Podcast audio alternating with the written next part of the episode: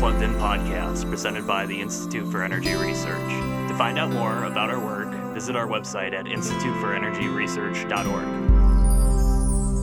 Welcome back to the Plugged In Podcast. I'm Alex Stevens.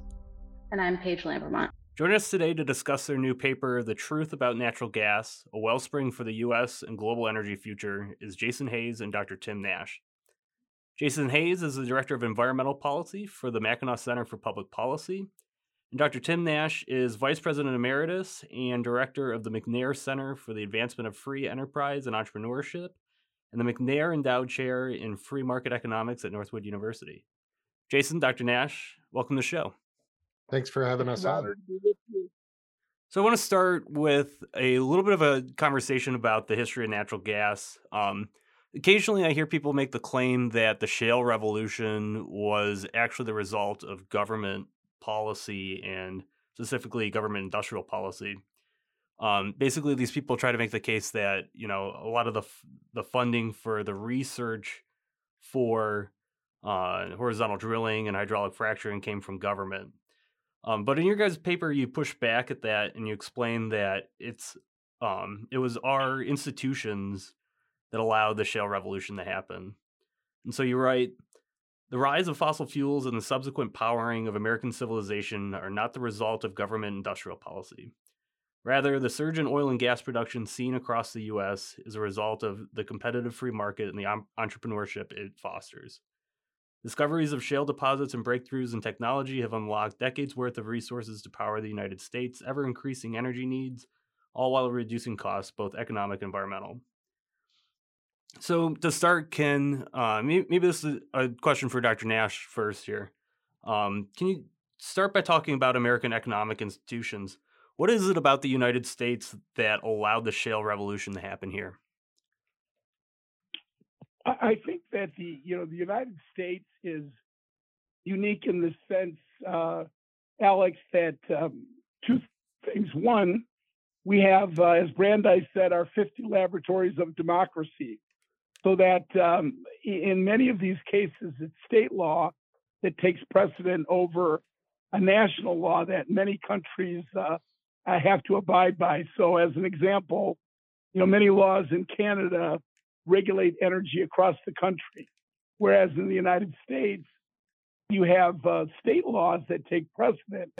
And if you look at the neighbors to the south of us, uh, south of uh, Michigan and Ohio, it was uh, really a lot of uh, activity by state law and by by uh, state regulation that allowed for a dramatic boom in hydraulic fracturing, uh, and that took the state of Ohio from producing uh, less than three percent of its electricity from natural gas to today.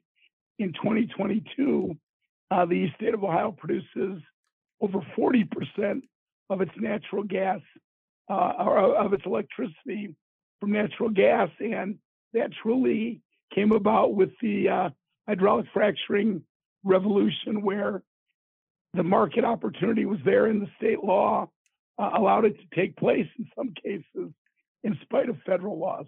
Do you think that the uh, the United States' unique system of property and of mineral rights was also uh, crucial to that development?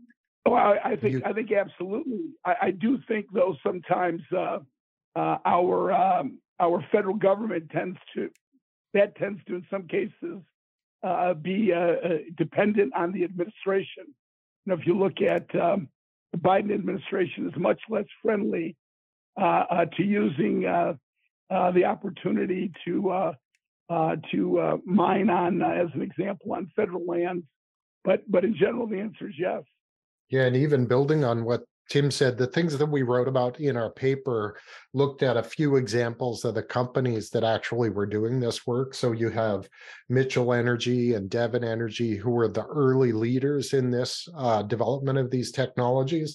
It wasn't a government agency that started doing this work. It was companies like Mitchell in Texas and um, Devon that were doing in the Barnett Shale that were doing this work. And they were spending a lot of their own money. they were doing trial and error, and they were really fighting their way through trying to figure out, how do we make this work? And so it was those companies that were doing that, that difficult work, and they were the ones that were actually making the difference, not some federal government or even a state government. Like the Tim's right about state state laws make it possible for those com- companies to actually do this work, but it wasn't government agencies that were doing it. It was private industry. Why is it important for people to have access to affordable and reliable energy, and uh, what role does natural gas play in providing that for energy consumers? So the value of having reliable, affordable electricity right now, you can see um, being lived out by people in Europe when there are restrictions on energy supply that have been largely driven by government policy, initially associated with shutting down a lot of the big coal plants that uh, Europe had relied on because of climate change concerns and green energy policies. And then also um, really unmerited fear over the use of nuclear energy. They were, uh, you know, after the Fukushima accident, a lot of governments like uh, Germany and France, France still uses a lot of nuclear, but even France was pushing to close down some of their nuclear plants. Germany was trying to get rid of all of them. The U K and several other countries, Germany included, were shutting down their big coal plants, and they just left themselves kind of at the mercy of the weather and Russian gas supplies, because when they closed down a coal plant, they would start to trade it out with Russian gas, or they would try to build wind and solar, especially Europe, uh, sorry, Germany's Energiewende program, which was going to, you know, green all of their energy supply. And they spent, according to researchers like Michael Schellenberger, they they spent, you know, over five hundred million dollars, five hundred billion, sorry, um, doing this over a period of years, almost to decades. And what they've done is they haven't changed their emissions profile at all. They've made their electricity double or even triple in price, depending on where they are. And so when you have something like Russian aggression going on in Ukraine and the countries around the world respond, then you have a, a restriction on the supply of gas, and you're left with wind and solar. Okay, well, the wind stops blowing, or the sun isn't shining like it does every night, or when the cloud comes over, uh, and they have a lull in wind speeds, some of them lasting, you know, five days to a week or more, then you're you have literally hundreds of millions of people who are stuck. They have no options. And so you get this, prices start going through the roof. People can't afford to buy uh, electricity. And then what do they do? Well, right now, they're either finding local deposits of coal or something that they can burn in their old coal stoves that are still left over from, you know, distant history, or they're going out and cutting down trees and they're trying to heat their homes with firewood. So we're seeing, you know, kind of a reverse or slingshot, a backhanded effect where uh, air pollution is starting to go up. People are can't afford their energy, you know, all of these things start snowballing. And so that's, you know, one way of explaining why is it so important that people have this reliable, affordable electricity. Well, if you don't, this happens. And then what we're hoping we don't get to is that people end up freezing in the dark. I think that's a great point. Energiewende in particular has just been such a dramatic policy failure. I've been writing on the situation in Germany pretty consistently. And at every turn, there's the chance to stop closing these plants as they're running out of electricity. And they've just been willfully choosing not to do so. Um, right. It was especially awful because they did an analysis of their own plants after Fukushima, found that they were perfectly safe, and then said, never mind, we're closing them anyway. And just right. the lack of logic that yeah, causes exactly. that is baffling. In uh, Germany and the U K, across Europe, is they're shutting down their coal plants, but they're mothballing them. So you see yeah. all across these countries, the U K, Netherlands, uh, the Czech Republic, Germany, and a few others, when they're getting stressed like this in the winter, they're actually bringing those old coal plants back online. And Compare that to what we're doing here in North America, where we're retaining some of our old natural gas plants, but we're tearing out rail sidings and imploding, tearing down uh, boilers for the old coal plants. And we're leaving ourselves in a situation where we could be facing this same problem where we have extreme cold or extreme heat, but we don't have the coal boilers anymore to bring them back online, which is at least what they're doing in, in Europe. So as bad as Europe's situation is, they, they at least retained those plants. We're not doing that. That's a great point. And we're starting to see uh, the impact of high energy prices in Europe sort of ripple across the economy. I think just about every single day I hear or read a headline about, uh, just the other day it was Volkswagen stopped plans to build a new uh, manufacturing facility. Um, so obviously the the role energy plays in an economy uh, as an input into just about everything that we do. Um, these things uh, ripple across the economy and uh, can be quite problematic. Steering us back to the paper, though, one thing that I encounter, and I'm sure, Jason, you encounter quite a bit in your work, and maybe you could talk a little bit about, is uh, the role natural gas plays in the economy beyond just electricity, though. Obviously, natural gas has a lot of other uses that don't typically associate uh, with... Uh, Uh, with it um, that a lot of people don't know about. So could you just talk about the importance of natural gas for modern life beyond just its uses uh, on generating electricity? Yeah, absolutely.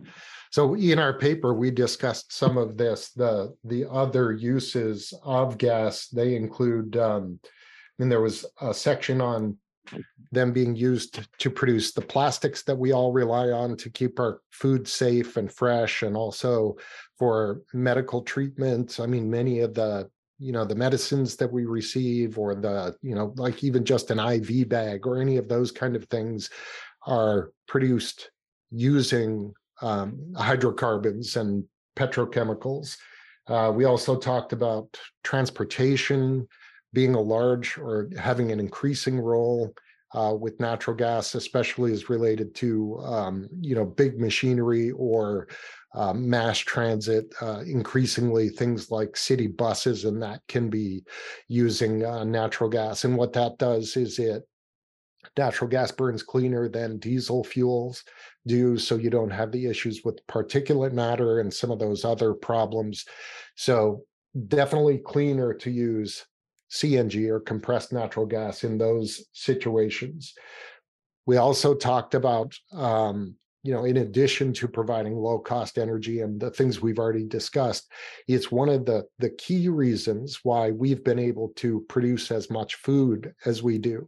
So natural gas is a primary constituent of the fertilizers that we use. And um, what uh, my co-authors wrote in the paper was that as much as half of the world's population, now we're at around four billion people on the planet, owe their existence to the use of natural gas-based fertilizers. So without those fertilizers helping us to grow the food that we do cheaply and efficiently, there would literally be billions of people left to starve. You know, and, and on top of what uh, what Jason just noted, you know, in, in, in terms of the question, Alex, We uh, we have a, a chart that uh, notes over six thousand items that are either vital uh, to the economy that have natural gas and or oil as the key feedstock. And, uh, you know, we're here in Midland, both the Mackinac Center and Northwood, and it's the world headquarters for Dow, and it's the, uh, it's the second largest uh, location for manufacturing and people uh, for DuPont in the world. And so there, there's a lot of use of, uh, especially natural gas as a feedstock uh, to make everything from inputs for fertilizer to medical devices, as uh, as uh, Jason noted, to um, you know, Little League batting helmets and uh, and you know, everything from uh, synthetic fibers to um, You know, I, I've read that as much as sixty percent of all pharmaceuticals uh, have either natural gas or oil as a key feedstock in in their production. So, you know, you, again, you you look at an automobile and you sit down in an automobile and, uh, you know, the plastics on the dashboard and uh, and the, uh, the the the wiring for the copper wire that goes throughout the automobile. Uh, you, you know, there's just uh, probably uh, we think about, um, you know, gasoline powering an automobile. What we forget about all the component parts that uh, have a uh, uh, a natural gas uh, derivative to uh, put together an automobile. So it's, uh, I mean, literally, you can argue that uh, uh, petrochemicals truly, and especially natural gas, in many ways make the world go round. That's a great point. There are so many tangible benefits um, from natural gas, like physical things that it creates, but Um, there's one more less tangible uh, benefit that I, I want to hear your, your opinion on. So um, you talked about the intermittency of wind and solar on the grid a bit ago. And one of the most tan- or intangible benefits of natural gas that we don't always give it credit for is that it makes the intermittency of wind and solar functional by cycling up and down to meet their um, their capacity on the grid. Do you want to talk about that a little bit? Yeah, essentially, wind and solar would not really work at all without natural gas backing them. So one of the the issues that's associated with that is the intermittency, but it happens quickly. So you can have wind turbines producing energy or electricity, and then if the wind dies off, suddenly they're not producing anything, and you can lose electricity supply within, you know, a few short minutes. And one of the aspects of the electrical grid is that it has to maintain a continuous supply of electricity to meet the demand at that specific time. And so you need to be able to ramp up or lower down quickly. And the other sources, as useful as they are, like nuclear and coal, they don't ramp as quickly uh, or as well. You can actually have, you know, physical damage done to some of the plants if you try to ramp a nuclear plant really quickly, or if you try to ramp a big coal plant quickly, at least the older designs of coal plants. And then the the really one of the areas where natural gas fits in best, kind of a, almost like a niche market where it's is load following, or its its ability to, with um, a simple cycle turbine, turn on very quickly and go up to one hundred percent capacity within, you know, like under five to ten minutes. There are other types of um, of technologies. They're called RICE engines, the reciprocating internal combustion engines, which burn natural gas, that can do it, you know, as quickly as your car can, because they're basically the same technology. So they can go from zero to one hundred percent in under a minute. And that makes it possible to deal with that intermittency, the just the inherent unreliability of wind and solar. So if you lose them quickly, then you've got natural gas kind of backing everything up. And if it weren't for natural gas, wind and solar wouldn't work. And you will hear people say, look, we're we're building batteries and all that sort of thing. But if you look at the work done by people like Bjorn Lomborg and Mark Mills, and read the stuff that they've written about batteries, if you took all of the world's batteries and said, okay, we're going to back up our electrical system, Bjorn Lomborg, I believe, said that all of the world's batteries would power the world's electrical system for something like three minutes. So that's not a realistic solution right now. And given their cost, it's even less realistic. So you need natural gas really providing that, that consistent flow of electricity, that without it, we'd just be seeing, like, you know, the lights come on and then they'd go off and on and off and on and off, and really wouldn't be a tenable situation. Yeah, I think it's really hard for a lot of people to understand and to realize that that is how the electrical grid works. Um, people forget that the, the electricity has to be supplied at the moment that you want to use it. It can't be kept, kept in reserve. It can't, nothing like that works. And I think sort of in the abstract way that most people view the electrical grid, they kind of just think that, oh, there's this big store of electricity here, and I just take from it when I want some.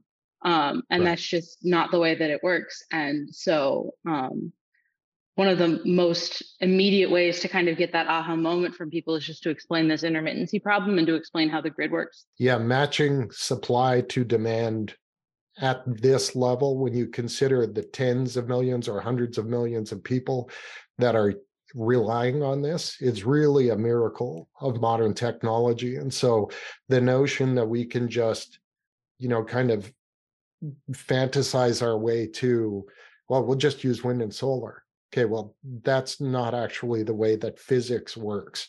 So yeah, you're exactly right, Paige, that this is an amazing technological development. It's really bordering on a miracle, and to pretend that that intermittent and unreliable weather dependent sources can fill all of that need is is yeah a little nonsensical. You know, Paige, I think uh, perhaps a follow-up to your question, or another way of looking at it, is the fact that um, I don't think most Americans realize that energy, energy production, energy use is a little over a trillion dollar part of the U S economy.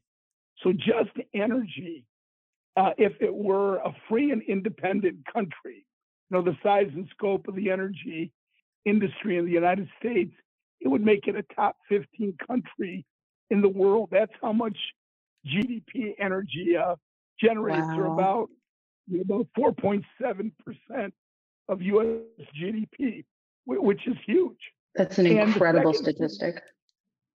And the second point to note is that today, for the discussion you and uh, Jason were just having, the thing that's important to note is that only twenty percent of our energy today is being produced by renewables. And in many cases, the reason why it's not growing faster is, not to mention the subsidies that, that allow it to grow to what it has, but the storage capacity is not there. The reliability is not there. And so we don't have good alternatives for petroleum, for natural gas, for nuclear. Uh, and, and the point that we try to make in the paper is none of us are opposed to renewable energy.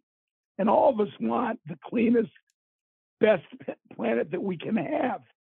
But we've made tremendous progress in reducing America's carbon footprint, largely due to natural gas. And the point is, let the market process take its place. Maybe by twenty fifty or twenty sixty, we'll be able to have uh, forty percent of all vehicles E V. Our, part of her argument is we're just not ready to move all into renewable energy. And quite frankly, we're not celebrating the track record of success with natural gas, especially regarding uh, the U S carbon footprint. Definitely. And it's it's incredibly difficult to move forward in a direction of technological innovation that's better for the planet if we can't keep the lights on.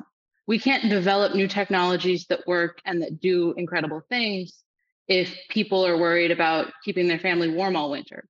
And I think that um, in America, especially, and in most of the world lately, um, we've had so much energy prosperity that we've forgotten that it's not the default state. Um, it is far from it, actually. It's so incredibly difficult, and the technological dance that has to take place to deliver that electricity to you at the moment you need it is so complex that undermining that system in any way can lead to just catastrophic results. Yeah, the biggest part of that is is um, like Tim said, let the market do do its job, because that's something that the market is extremely good at. So the when you have government kind of push its way in and choose picking winners and losers, then what happens is what I discussed in the initial uh, answer to the, the question, what you see happening in Europe, or what is happening regularly, like every summer in California, where you're having their electrical system is pushed right to the brink or to the point of breaking, and they have to do um, rolling blackouts. You saw the same thing happen in Texas in February twenty-one, when they had that massive blackout that took out much of the entire state for four or five days. You saw, you know, the, the Texas government, the Texas comptroller admits that over two hundred eleven people died. Some are saying over seven hundred people died as a result of this, um, you know, the, not only because of the cold, but because people were trying to heat their home and had carbon monoxide poisoning or other issues associated with that extreme cold spell and the lack of reliable, affordable electricity that was available for them. So government gets in and starts monkeying around and confusing price signals that are set by market forces.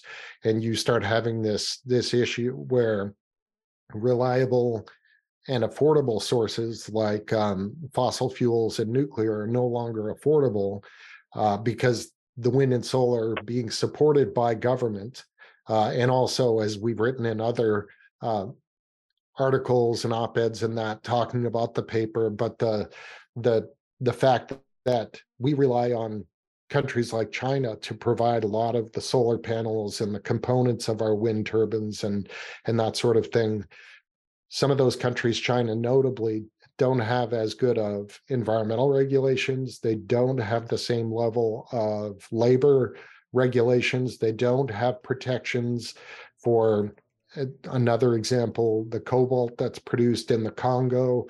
There's a lot of problems with children being forced to go down into mines. Uh, they don't have the same intellectual property rights protections that we do. So the, the state...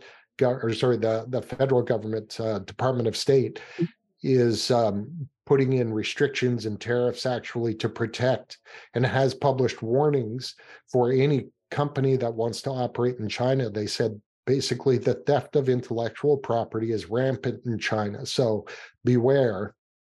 So you've got companies that are trying to compete against lax environmental regulations, um, you know, problems with labor regulations, intellectual property issues, and also the Chinese government subsidizes its uh, renewable energy production very heavily.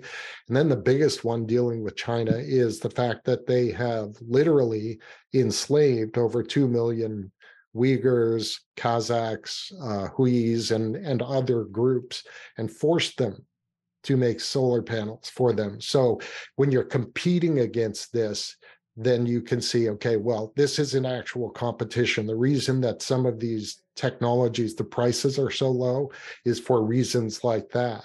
Okay, you're not actually competing. These are not free market situations. So the these these companies are that are promoting wind and solar can come into a market like Texas or Michigan or, or wherever, and they can undercut the prices for the for what they're selling, what they're producing. Their electricity they produce is less expensive because of these conditions. Okay, well, again, you're not actually competing, and what's happening is the intermittent, unreliable sources are able to undercut the price and put reliable, affordable sources out of business. And so again, this isn't free markets and it's not true competition, but it's causing us to, to really have problems with the reliability of the energy sources that for the past half hour we've been saying, look how important these things are t- to our lives. Okay, well, we're imposing situations by letting government monkey around in these markets like this that are taking away the reliability of these essential energy resources. That's dangerous. And it's in, you know, when you're dealing with those other things that I talked about, child labor, slavery, all that, that's just fundamentally immoral on top of it. Exactly. Um, and there's just, there's just so many ways in which that's true too. Um, like the lack of a true levelized cost of electricity is another thing that contributes to making wind and solar seem more competitive than they are. The fact that, um, as we talked about earlier, natural gra- gas provides this essential service to the grid in being able to ramp up to meet the, the demand of wind and solar at the cost of both its own capacity factor and to additional wear and tear on those facilities, um, that is in no way compensated by the grid and makes those more expensive per megawatt produced um, right. in a way that's not you know, counted when it's when it comes to be accounting season. Yeah, you're starting to speak my language. If you're if you're talking about levelized cost of electricity and capacity factors, I wasn't sure if I wanted to go that that far into it. But yes, that's exactly right. Wind and solar do not have the same level of capacity factor. And so, for example, in Michigan in January and February, we have solar capacity factors drop to six to seven percent. So that means ninety-three, ninety-four percent of the time you have to provide that backup energy, which is what natural gas we already talked about is good for. But like, why are you investing in a in a energy production facility that only produces like not even ten percent of the time? This does not make sense, because you end up building that same production facility. Even if you are really generous and said, okay, we'll just take the average capacity factor for solar in Michigan is sixteen percent, maybe seventeen on a good year. Okay, so the rest of the time, eighty-three percent, solar's not producing anything. Okay, so you, you have to build that solar facility three or four times just to meet the same uh, nameplate capacity. Okay, well now what are we talking about in terms of cost? Well, it's it's suddenly not that cheap. Then add in the fact that that solar system only lasts for somewhere between ten and twenty-five years, compared to a coal plant or a gas plant, which lasts forty-five to sixty years, yeah, or a nuclear plant, which lasts eighty to one hundred years. Okay, now you're having to take that solar system that you had to build four times, and now you're having to build it times four more times. So you're you're the note that people say, oh, well, L C O E of solar has dropped to the point where coal can't compete with it, or gas can't compete with it, or nuclear can't compete with it. It's like, well, that's only if you consider life at the bus bar. If you yeah. look at where the electricity is coming out of the plant and that's it, okay, then sure, solar is cheaper, again, taking into account the subsidies and all that sort of stuff. But when you actually stand back and look at what are the true costs to the entire system, suddenly solar, no way are they. Exactly. You'll be taking that those unrecyclable solar panels to uh, a toxic waste facility four times, while that eighty-year-old nuclear power plant's still chugging away, producing more energy at a higher capacity factor. Right. You haven't even considered yet, despite those other costs that I talked about, how how does recycling these things now, or even just taking them out of the ground and shipping them to a landfill, how does that impact on the L C O E? Because we've actually done work and had, I had an intern that I had a few years ago actually email our big utilities, Consumers Energy and D T E, and ask them, what are your plans for dealing with these solar panels that you're planning to build at year fifteen or year twenty or year twenty-five? When you start ripping them out of the ground, what are you going to do with them? The response came back, right now we don't have a plan for that, and we're going to work through that. Okay, try to build a nuclear plant without a plan for decommissioning. Try to build a coal mine or a coal plant yeah. without a plan for decommissioning, and see where that gets you. You will be laughed out of the Nuclear Regulatory Commission or F E R C if you right. even attempt something like that. Like, it's, it's a laughable concept. They would never let you. And right. um, it's not as though carbon fiber and heavy metals that are used to make, uh, you know, the solar panels or the wind turbines can go to a normal landfill, Correct. or can go yep. to a cheap landfill. People They're are going concerned to an incredibly about leachate. Expensive facility. Yeah, exactly. So people are concerned about leachate from uh, coal ash, for example. Okay, what about leachate from one hundred million solar arrays? Okay, well, they all contain a variety of different, like uh, selenium. Uh, I mean, pick pick your favorite toxic metal that you wouldn't want to have coming out of coal ash.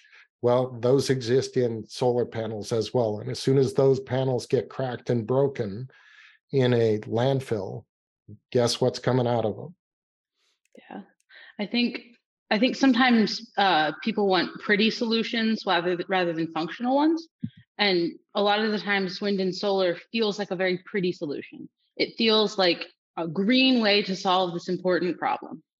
And there are so many components of it that people don't quite understand and that at the surface level aren't visible, that once you get down into it, you realize there are other ways to solve the problem that actually work and actually have better outcomes.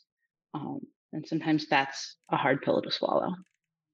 Right. Well, and, and you know, if, if you uh, if you if you go down the beaten path a little bit and and try to analyze the impact of our discussion on the general economy, and you think about the fact that just um, you know the the F one Lightning, F one fifty Lightning pickup truck that Ford is producing, uh, that's going to be an E V. The E V version is almost double the weight of the ICE, the internal combustion engine version. And so we haven't even talked about all the uh, wear and tear on the road that will take place with uh, electric vehicles in general, which weigh a lot more than ICE vehicles. Uh, we haven't uh, we haven't talked about the uh, the ability to look at the cost of regulation and then analyze the fact that the cost of generating electricity or or producing gasoline in, in some of these instances are directly related to more and more regulation or higher taxes. Now then look at the impact that inflation is is having on these things. So on top of the discussion that we've already had, these things are being exacerbated by inflation. And, you know, the federal government said, oh, inflation is just transitory in April of twenty twenty-one. And now the Federal Reserve said yesterday that they don't think we're going to get inflation back to two percent until sometime early in twenty twenty-four. So that's just another additive negative to all the things that we're talking about. Yeah, so we've talked a lot about the benefits of uh, of natural gas here and some of the challenges that it faces in terms of public policy. The final section of the paper includes lessons for North America. So uh, my last question for you guys, you know, what should policymakers be focused on when it comes to energy policy, um, especially as it pertains to natural gas? Because obviously, you know, I, I think everyone on uh, on here knows that, you know, we don't have a free market in energy. Uh, there's distortions and subsidies all over the place. Uh, what are some changes that you guys would like to see uh, in terms of uh, public policy? And no, Jason, you work mostly at the state level in Michigan there. Um, if you want to just talk about the state even uh, too, um, uh, please, by all means. Yeah, one of the biggest things that we're dealing with right now is, again, going back to the early discussion, what what are the energy impacts on the real lives of everyday people? Okay, we're getting close in Michigan to seeing those same kind of impacts because our big utilities have agreed to uh, meet net zero C O two emission targets by twenty forty and twenty fifty. So their plan to meet those targets is to close down reliable electricity generation and to build solar and wind. We already talked about what does solar look like in Michigan, in especially the winter. So when it's negative ten, negative twenty degrees in Michigan, we're relying on solar panels, which have a six percent capacity factor. That's bordering on dangerous if it's not outright dangerous. So at the state level, when when utilities have their big long-term plans, their twenty-year plans approved. It's called an integrated resource plan.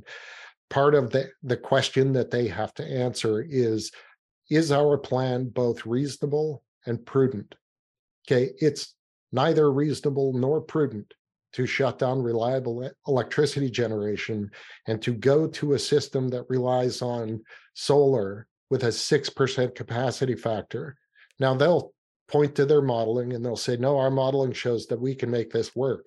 Okay, well, that's the same kind of modeling that runs the, the climate models that we're all freaked out about, which uh, other climate scientists like uh, Roy Spencer at University of Alabama at Huntsville have said, those climate models run hot. They have Uh, Judith Curry did another paper that talked about, you know, forty-five percent overage on their their uh, estimations of the equilibrium climate sensitivity.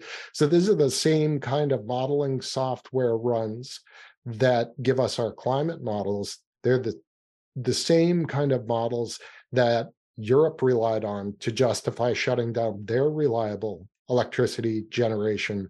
And we already discussed what's happening in Europe. Prices over six hundred uh, euros per megawatt hour. People literally forced to, you know, huddle in rooms. My wife, my wife follows this uh, house designer on Instagram, and they just spent a whole bunch of money on a house that they own in London, building on an extension and making it extremely pretty and all that sort of thing. And then they posted that they can't afford to heat the extension, so they just basically shut it off. This, they said it was going to cost something like two thousand euros, twenty-eight hundred euros a month to heat that extension. So, okay, now they're huddled in front of a fireplace in their small London flat trying to stay warm. Okay, this is what's happening when you have these um, these big utilities here, and it's they're planning it right now in Michigan. They haven't shut down some of the plants, although they just this this May shut down the Palisades nuclear plant, which interestingly produced more clean, emission-free electricity than all of the state's wind and solar put together in twenty twenty-one.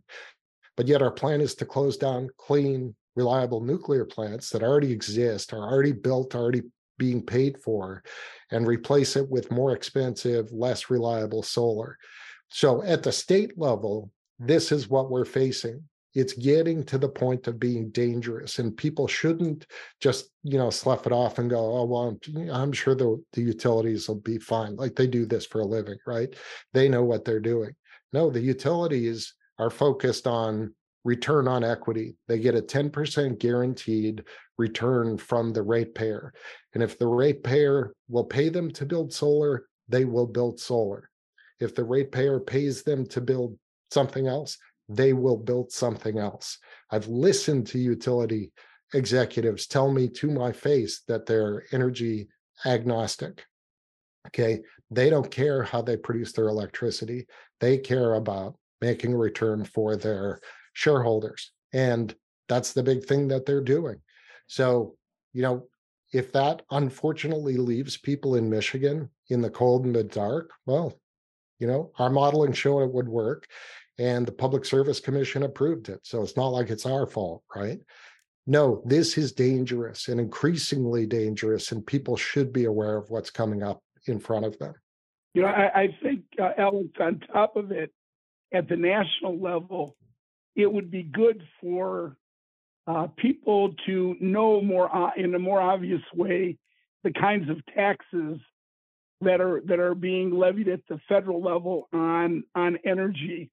I remember um, my wife is from Western New York, so we would drive through Ontario from Michigan uh, to get to Buffalo, and I remember uh, this would be in the late. Uh, In the early, early to mid eighties, when we had the very high uh, gasoline prices, and the uh, uh, some of the Canadian gasoline uh, retailers had these bar charts on the uh, the side of the gas pump, and it would read local tax on an imperial gallon of gasoline, provincial tax, national tax, international tax, and uh, manufacturing tax.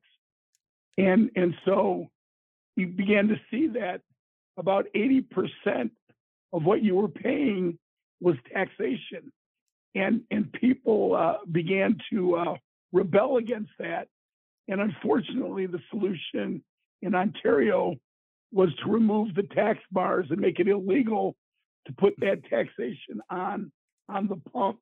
So I think more uh, open discussion of taxation. And then, you know, just uh, yesterday, uh, H K S B, the largest bank in Europe, just announced that they are going to be stopping any loans for drilling for oil and natural gas pipelines and uh, refineries in Europe, the United States, and, and globally. I think this is something that the U S government is pushing very hard in the United States, and you, you hope that more informed consumers, and uh, at least uh, I thought Jamie Dimon's response when testifying before Congress, when he said that J P Morgan Chase would not implement those types of uh, uh, regulatory moves and would continue to uh, support drilling and exploration, I, I think we need more courage to oppose some of these uh, public policy initiatives so that um, we're still funding the entrepreneurs that are uh, creating these miracles, such as uh, hydraulic fracturing in the U S. Absolutely. I couldn't agree more. And luckily, we're starting to hopefully see the tide shift a little bit, I think, on on E S G and the way that some of these banks are approaching things uh, with the news of uh, Vanguard pulling out of. Uh, um, right. Jason, maybe you can help me. I forget the name of the uh, it, it wasn't a U N sustainability thing. It was a uh, was it a E S G? ZAMP. I'm I'm forgetting what the what the acronym stands for, but it's Z A M F. Uh, yeah, Anyways, I forgot. Yeah. But yeah, they were pulling away from their E S G, uh, being part of that group. Yeah, it was a commitment so. or something. Yeah. So great, guys. So uh, Paige, do you have any last questions for them? Nope. I think we covered it all. Where can people go to find the paper, and uh, where can people go to find your guys' work? I'll let Tim start. Well, the, the paper can be found on the McNair website at Northwood University. So if you just go to uh, w w w dot northwood dot e d u and uh, go to our McNair Center, you can find it on our website. It's also on the uh, Mackinac Center's website. And uh, and we also, as, as Jason noted, uh, he and I have co-authored a, a number of articles on, uh, uh, on the study uh, that have been in the Hill, that have been uh, published in Town Hall. Um, Uh, the Houston Chronicle published one of our, our articles. So there's a there's a long sixty-six page study, and there's some good uh, uh, some summations of the study in places like the Hill, the in Town Hall, and uh, the Houston Chronicle. Yeah, and I'll uh, be sure to include those op-eds in the notes. Our guests today have been Jason Hayes and Doctor Tim Nash. Thank you guys for joining us today. Thanks for having us on. Thank you.